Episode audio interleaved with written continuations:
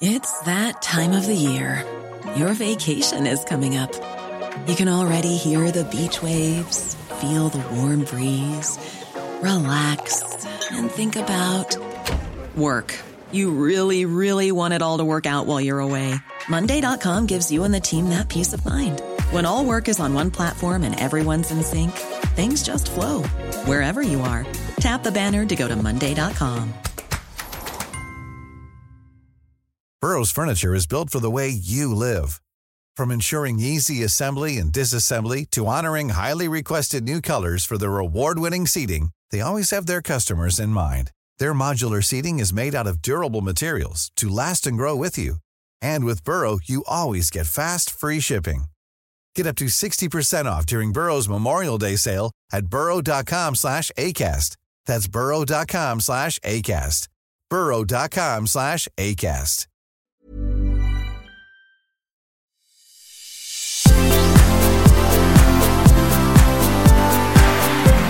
Velkommen til sesong tre av podkastserien De som bygger det nye Norge.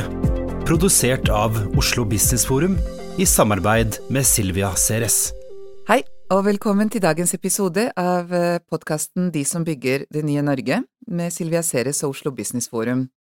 I dag, i studio med oss, har vi Rolf Assev, en av gründerne av Startup Lab, gründernes gründer. Velkommen, Rolf. Ja takk, kjempemorsomt.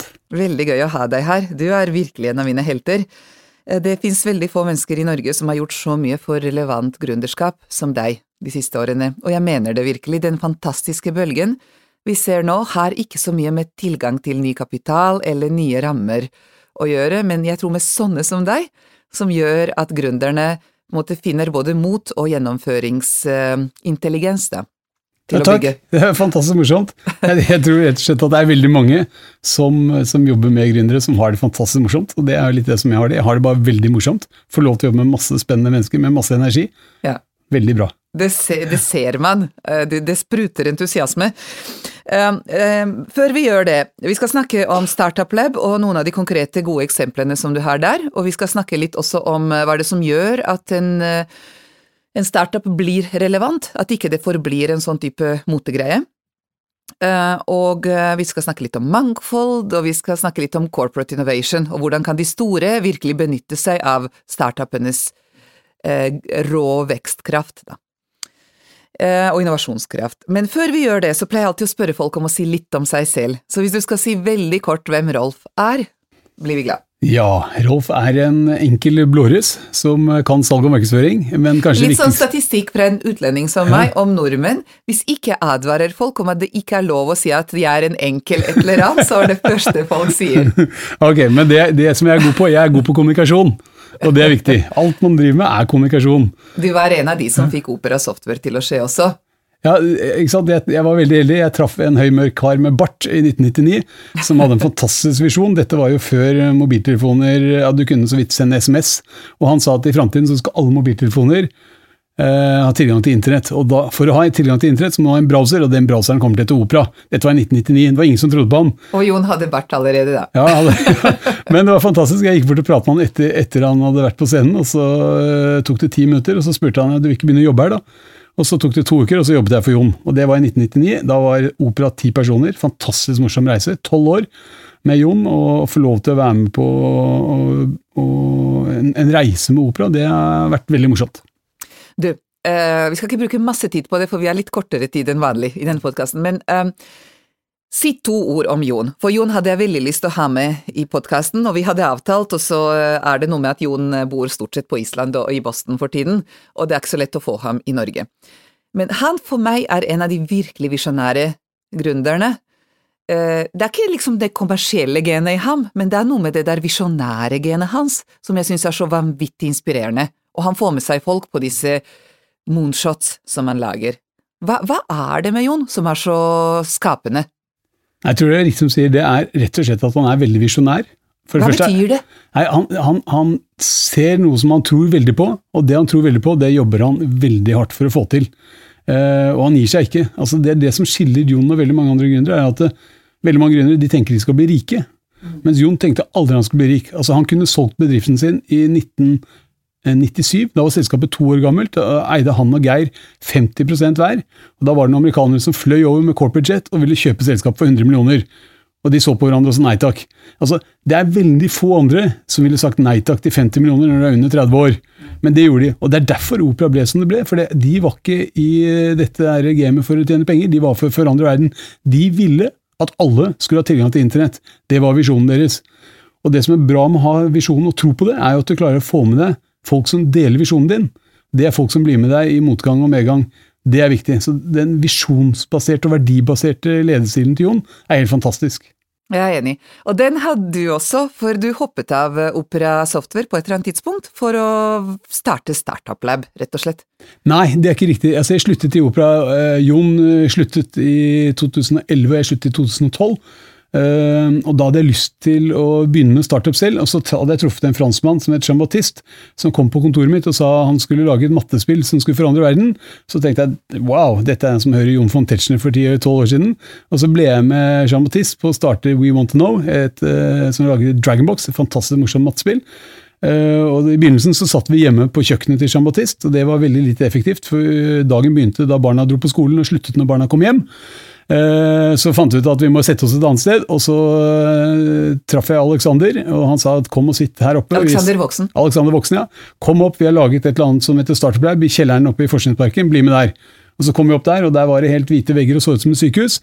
Men så satt vi oss der, og så traff vi en del andre startups, og så plutselig så ble jeg spurt Rolf, du har vært med i Opera, kan ikke du hjelpe oss med det? kan du ikke hjelpe oss med det? Og så Etter hvert så jobbet jeg med veldig mange av selskapene, og så fant vi ut at vi, kan, vi kunne lage noe strukturert rundt startups.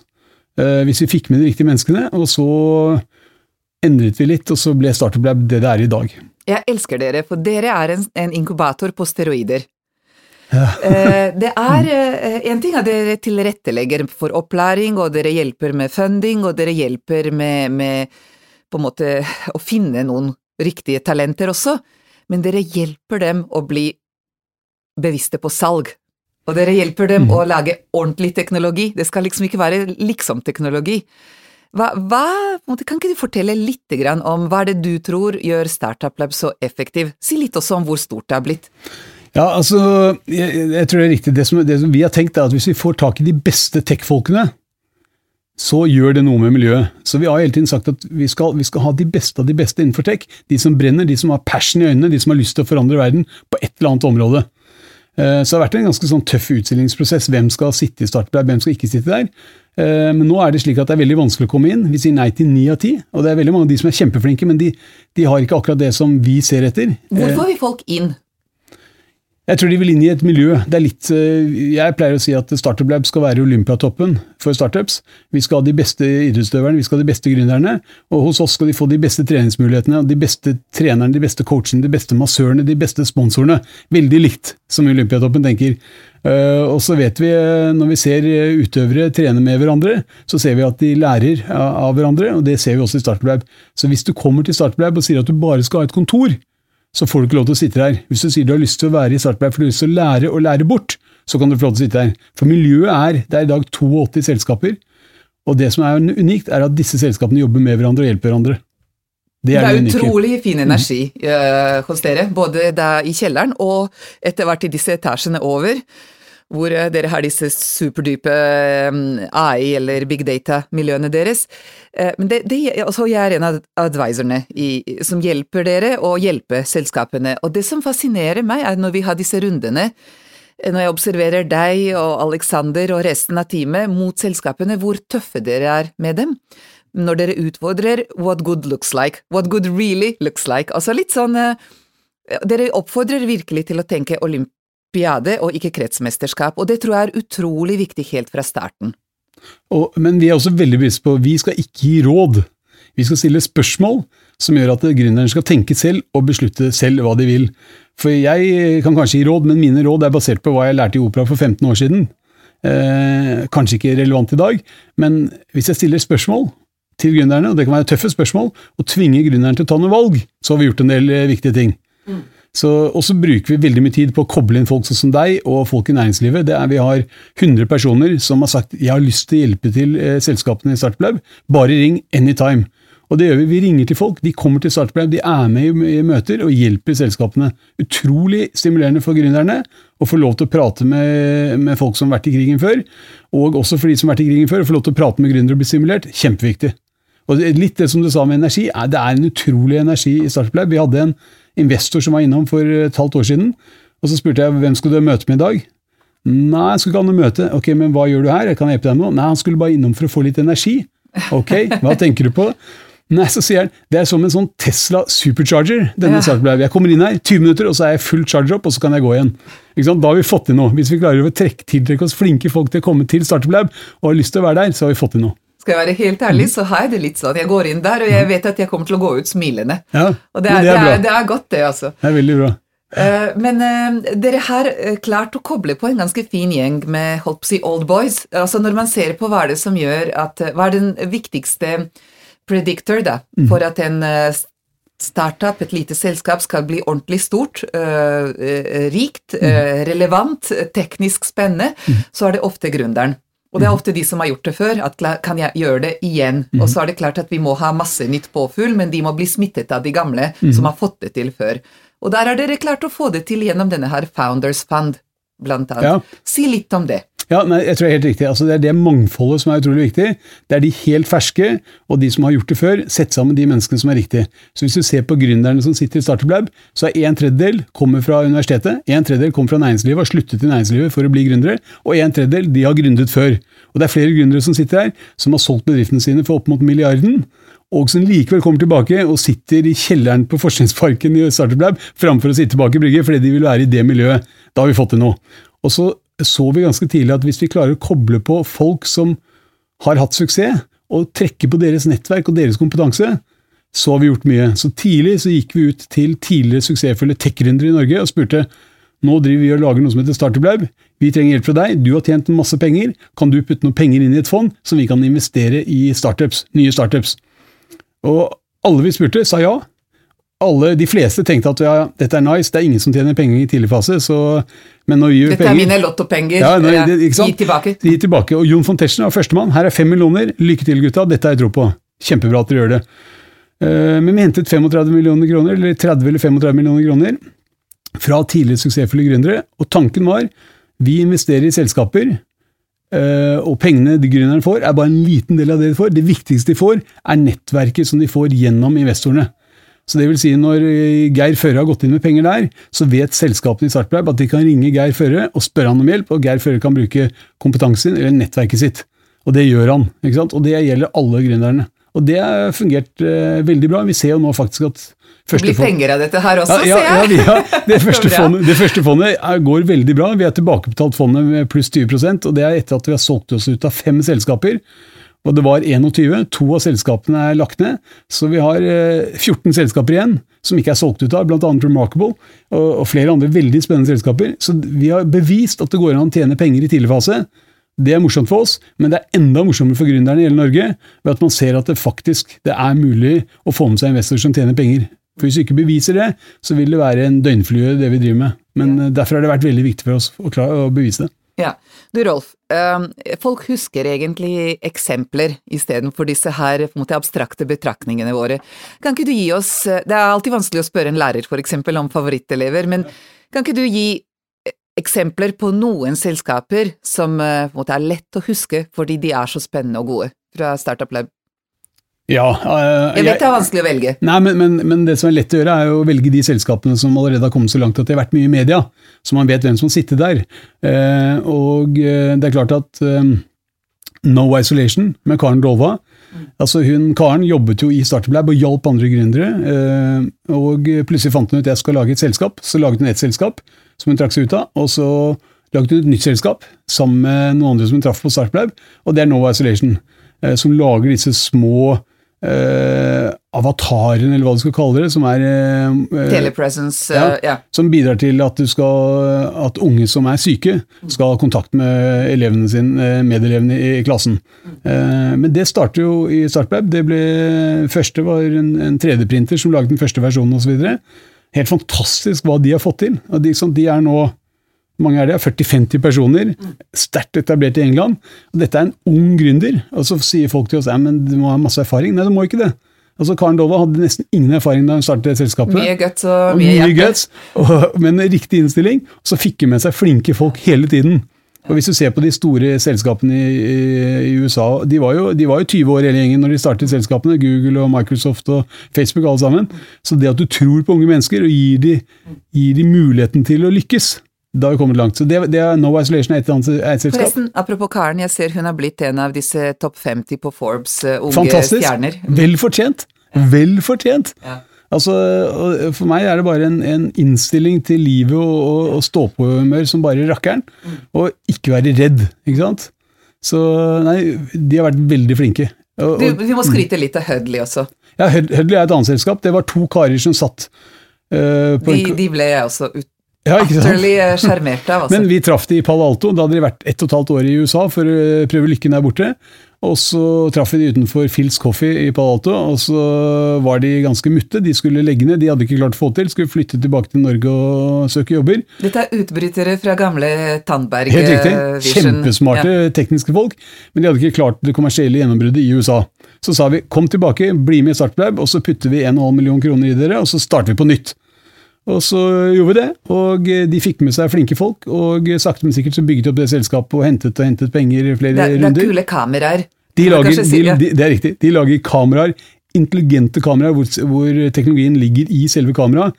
Eh, og skal koste type 3000 kroner istedenfor 30 000 kroner eller Og 100 bruker 000 det de, kroner. det de har lært i Tannberg Tandberg, ja. eh, til å lage verdens beste småkamera for type videokonferanser. Helt riktig. Og de er nå eh, blitt eh, 50-60 personer og signert store, fine avtaler med, med Google og andre. Eh, Og har en høy verdi på papiret. Men det er viktig å, å merke seg at veldig mange av de selskapene vi prater om som man snakker om er blitt en suksess, de, er, de, er, de har kommet langt, og så er de bare langt, langt igjen. Det må man være klar over. Er- Man skal være ganske ydmyke. For reisen er, er mer enn ett og to og tre år. Reisen er ti år før du har bevist at du faktisk eh, lykkes. Ja, sånn er det med livet generelt, tenker ja. jeg. Ja, det er riktig det. det, er riktig det. Og godt er det. Men et annet selskap som er morsomt å ta fram, er jo Remarkable. Altså Det kom en kar til oss som har jobbet i BCG, Boston Consulting Group, og så sa han han var lei av at alle satt med papirnotater. Uh, og Det var lett å miste blokken sin og boken sin osv. Da ville lage en digital uh, Notatbok. notatbok. Mm. Og eh, ja, det var spennende. Eh, og så forklarte han litt mer hva han var ute etter, så tenkte vi hm, det du egentlig prøver på, er å lage en konkurrent til Google og eh, Apple og Amazon og, og alle de store. Ja, til en viss grad, men vi skal lage det helt spesielt, sa han. Så var han så bra. Utrolig flink. Fikk med seg flinke folk. Så vi var, vi var den første investoren, tror jeg, som ble med der. Og eh, veldig selvgående. Eh, og det han og det teamet gjorde, som eh, er blitt et godt eksempel til etterfølgelse for mange andre gründere, at de fokuserte 100% på å lage et produkt. De var ikke med på ett gründerarrangement, de var aldri med og drakk eh, cava på en gründerscene og spurte etter penger. De var eh, på jobben og lagde et produkt, og prøvde ut og prøvde ut og prøvde ut. Og i desember i fjor, forfjor, så eh, lanserte de det før det var ferdig, og forhåndsholdt for 140 millioner kroner. Altså Forhåndssolgt for 140 millioner var helt fantastisk. Og lanserte i august. Gode reviews. Dette er første produktet. Og nå driver de og lager eh, oppfølgingsprodukter osv. Og, så videre, og selger som bare rakkeren fortsatt. Det er en helt fantastisk suksesshistorie. Jeg husker, jeg husker Mm. han presenterte for oss eh, en gang du tvang ham til å snakke med en Ja, sånn ja, ja. investorgjeng. Og jeg, jeg husker så godt den der kompromissløsheten hans Mm. på produkt. Det er sånn, ja, men hvorfor lanserer dere ikke? Ja, men hvorfor? Nei, det er ikke godt nok ennå. Det føles ikke som den følelsen jeg ser etter Mm. i, i, når, du, når pennen treffer eh, flaten. Det skal føles som papir Mm. for at folk skal virkelig kunne bruke det som papir. Det noe, liksom, han snakket masse kognitivt, han snakket eh, masse vanskelig fysikk og grafin, Mm. og, men han var så kompromissløs på den der kvaliteten på produktet, Mm. og det var utrolig inspirerende. Ja, nei, det, er, det er helt riktig. Han, eh, og fortsatt, vi, vi bistår litt grann fortsatt, men det er litt sånn eh, eh, Vi må dra til han, de sitter ikke på startprøve lenger. Og så sier han ja, jeg har lyst til å prate med dere i 45 minutter om det og det programstillingen. Og etter 45 minutter, så er det, da er vi nesten der audiensen vår over, nesten. Så flink er han. Men det er helt greit. altså Å få lov til å jobbe med sånne mennesker, det er en ære. Og vi Ja. lærer jo masse av det selv, og så kanskje Ja. vi har noe å bidra med. Du, mm -hmm. jeg vil at du skal si to minutter noe om eh, disse her deep tech-selskapene som dere har også. Mm. Dere har en hel etasje hvor dere har samlet inn eh, folk som jobber veldig avansert med enten AI eller big data og analytics. Mm. Hva, hva er greia? Tanken vår er at vi har sagt hele tiden at Startup Lab skal være for tech-gründere. Og eh, skal vi være gode på tech, så må vi klare å etablere et sterkt tech-miljø. Og Derfor tok vi over en etasje til, og, prøver, og bygger opp nå et miljø med selskaper som er tungt innenfor eh, data, data science og eh, big data. Dette er noe Data Telenor er med på også? Ja, altså Partnerne våre er med på det. Eh, Alle ønsker å være med på det. og hvis vi, vi har jo gått så langt nå at vi faktisk har, eh, sammen med universitetet og Norsk regnesentral, og jeg tror Sintef er med på det også, så har vi laget sånn etterutdanningsprosjekt. Jeg tror ikke du har hørt om det, men det er utrolig spennende. Vi nå har vi 30 personer som går på etterutdanning i Startup Lab eh, over åtte uker, hvor de skal lære seg det nyeste av det nye, innenfor data science. Og Vi utdanner jo nå flere eh, på etterutdanningen enn det de gjør på universitetet akkurat innenfor dette området. Dette er, akkurat den etterutdanningen er utrolig viktig.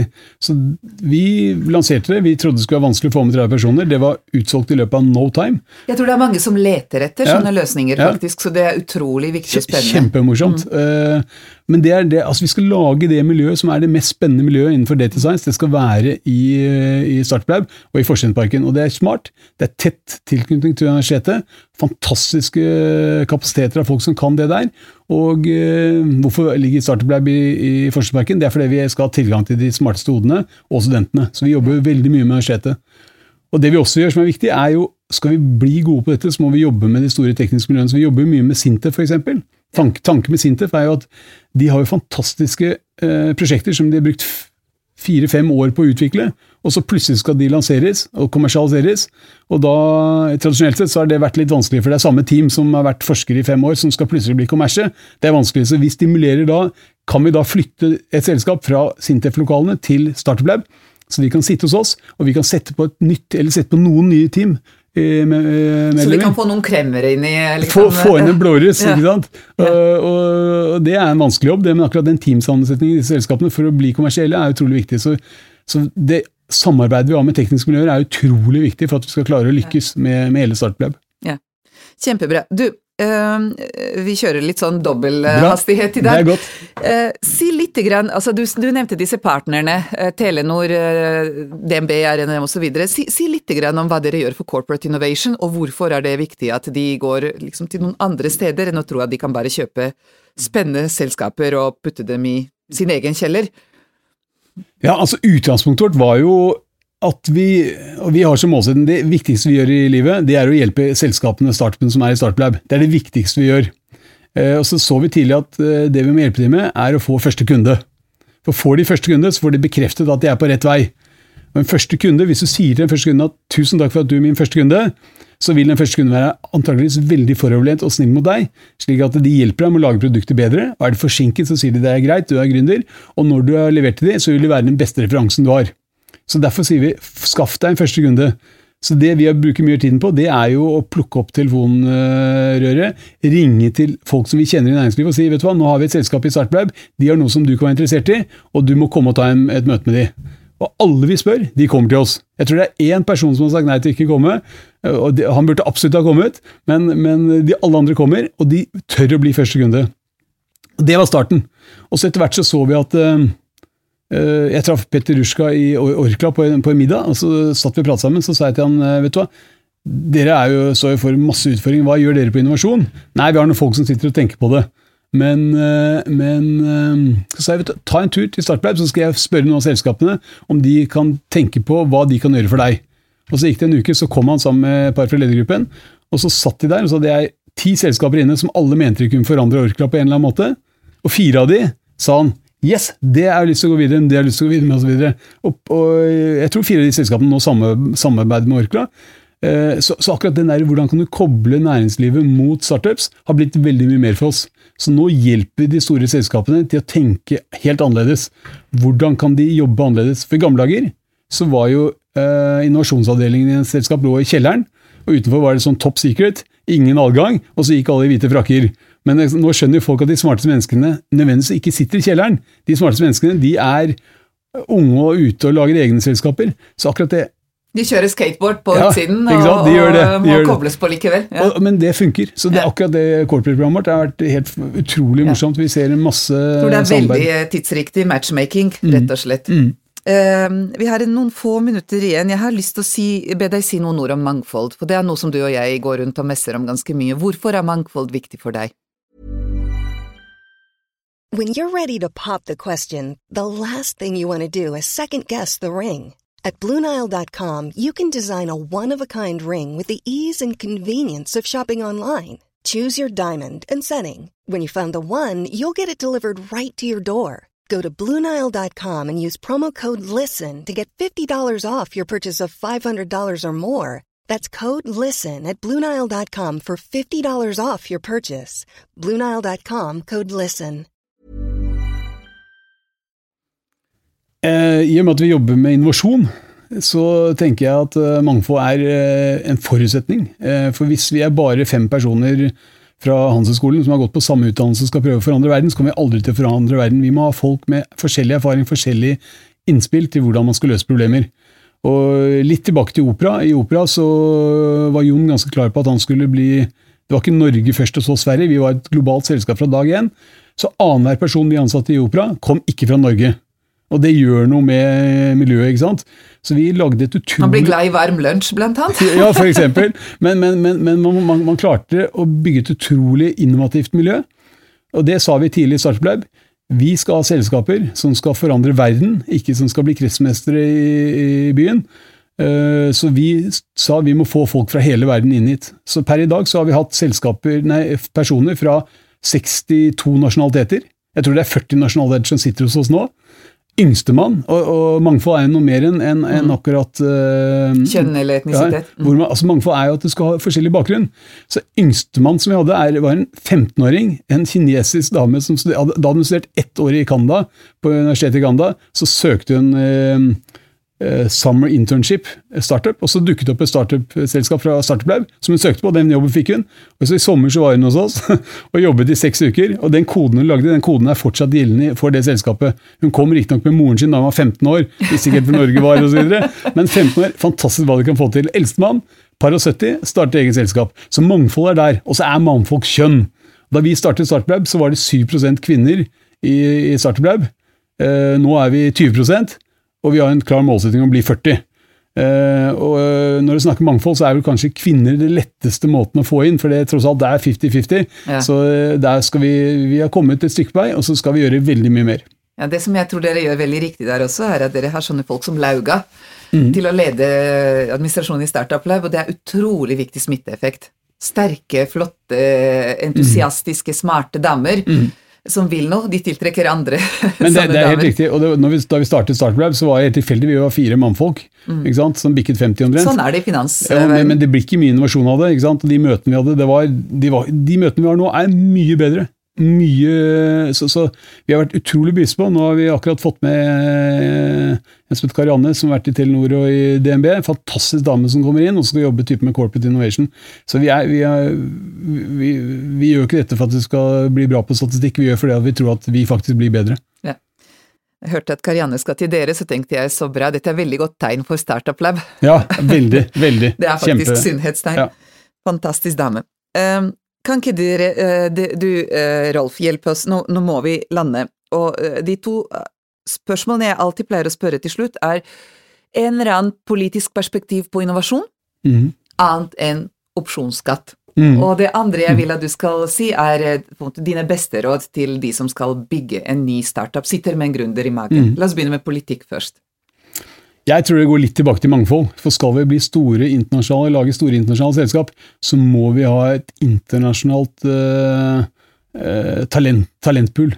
Så det å tiltrekke seg folk fra hele verden, utrolig viktig. Og Vi klarte det i opera, vi fikk folk fra hele verden til å komme. Folk ville jobbe i opera pga. Jon von Tetzschner og visjonen og verdigrunnlaget som han hadde. Men det tror jeg vi må gjøre. Det må være lett å ansette folk fra hele verden. Uh, og det er ikke lett i dag. altså. Jeg, uh, Først må selskapene ville ha folk fra utlandet, ja, ikke sant? og det, er måten du annonserer på mm. og markedsfører deg på. Mm. Og så må det være lett å la dem bli. Ja, og, og, det, og, det, er jo ikke altså for folk som kommer fra Palo Alto eller fra, fra India, å flytte til kalde Norge med, med, nordmenn er ikke nødvendigvis lett. Altså, du, du, vet jo litt hvordan det er å bo i Norge og komme fra utsiden, men, men det er så Det er litt hva man gjør med kulturen, og så er det litt hva politi politikerne kan gjøre for å gjøre det lett å få lov til å, ansette folk. Um, Og eh, hvis, Det som er spennende nå, at vi ser jo i Startup Lab at eh, for utlendinger, altså hvis du kommer hjem til Norge med en norsk partner, så er det ikke mange selskaper du kan begynne å jobbe i. For alle selskapene der prater man norsk. Ikke sant? Så du kommer til lunsj, så faller du utenfor. Mens i Startup Lab så prater man engelsk. Ikke sant? Så man tiltrekkes jo sånne miljøer. Det er sikkert grunnen til at vi har så mange utlendinger. Men det tenker jeg eh, Jeg holdt et foredrag for DNB, eh, ledergruppen der, og eh, pratet om mangfold. Eh, Jeg pratet på norsk. ikke sant? Det er jo ikke sånn det skal være. Må, de må jo klare å ansette folk fra utlandet, og så må man, et, eh, må man begynne å bruke engelsk. eh. Så mangfold tenker jeg det er politikerne det de kan gjøre. Opsjonsskatt og alt mulig annet, det kan gjøre, men å gjøre det lett å ansette talenter og tiltrekke seg talenter og ha ta utenlandske talenter i Norge, tror jeg er kjempeviktig. Det var det ene. Og det siste var råd. Dine beste råd til gründere, Mm. eller de som vil bli gründere. Ja. Ehm, nei, kanskje, kanskje jeg skal gi de samme rådene som jeg gir til mine tre døtre. Jeg har tre døtre, og eh, på konfirmasjonen deres har de fått råd fra pappa. Og Det første er det er deg det kommer an på. Det tror jeg er veldig viktig. Altså Gründerne vite at det, er de som kan avgjøre hvorvidt de, de, lykkes eller ikke. De må vite at hvis de hvis det går feil en dag og de, de, de får motgang, så må de reise seg, og de kan selv velge om de vil reise eller om de går videre og gjør noe helt annet. Men gründere de må tørre å reise seg mange ganger. Det er som idrettsutøvere. De idrettsutøverne som lykkes, de har feilet mange ganger. Så må, det er opp til deg. Du bestemmer hvor du vil hen. Det er deg det kommer an på. Uh, og så tror jeg uh, så tror jeg uh, det man kan eh, man også bør gjøre, er å gi av seg selv. Altså, du må tørre å gi av deg selv, være med og engasjere deg og, og, og, hjelpe andre. For hvis du hjelper andre, så får du også hjelp. Og det siste er smil. Hvis du klarer å smile, så klarer du rett og slett å tiltrekke deg flinke mennesker. Vanskelig å la være å smile når man er sammen med deg, Rolf. Det er veldig hyggelig. Eh, tusen takk for Kjempebra. egentlig alt det du gir av deg i alle mulige retninger. Det må også være litt, eh, ikke slitsomt, men eh, hva skal jeg si, utmattende. Å være så mye på giverside. Nei, jeg, jeg, jeg, tror ikke, jeg tror at det at du er på giversiden, gjør at du får masse tilbake. Og får du masse tilbake, så får du masse energi. Blir aldri tomt. Nei, jeg, jeg har masse energi, men jeg tror grunnen til at jeg har mye energi, er fordi jeg får lov til å jobbe med andre mennesker som har energi. Ja. Tusen takk for at du Kjempe. var her i dag og gav energien din, eh, og eh, tusen takk for dere som lyttet.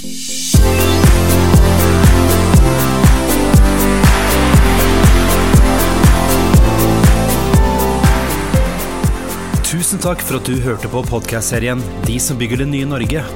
For flere episoder og annet innhold, gå inn på obforum.no.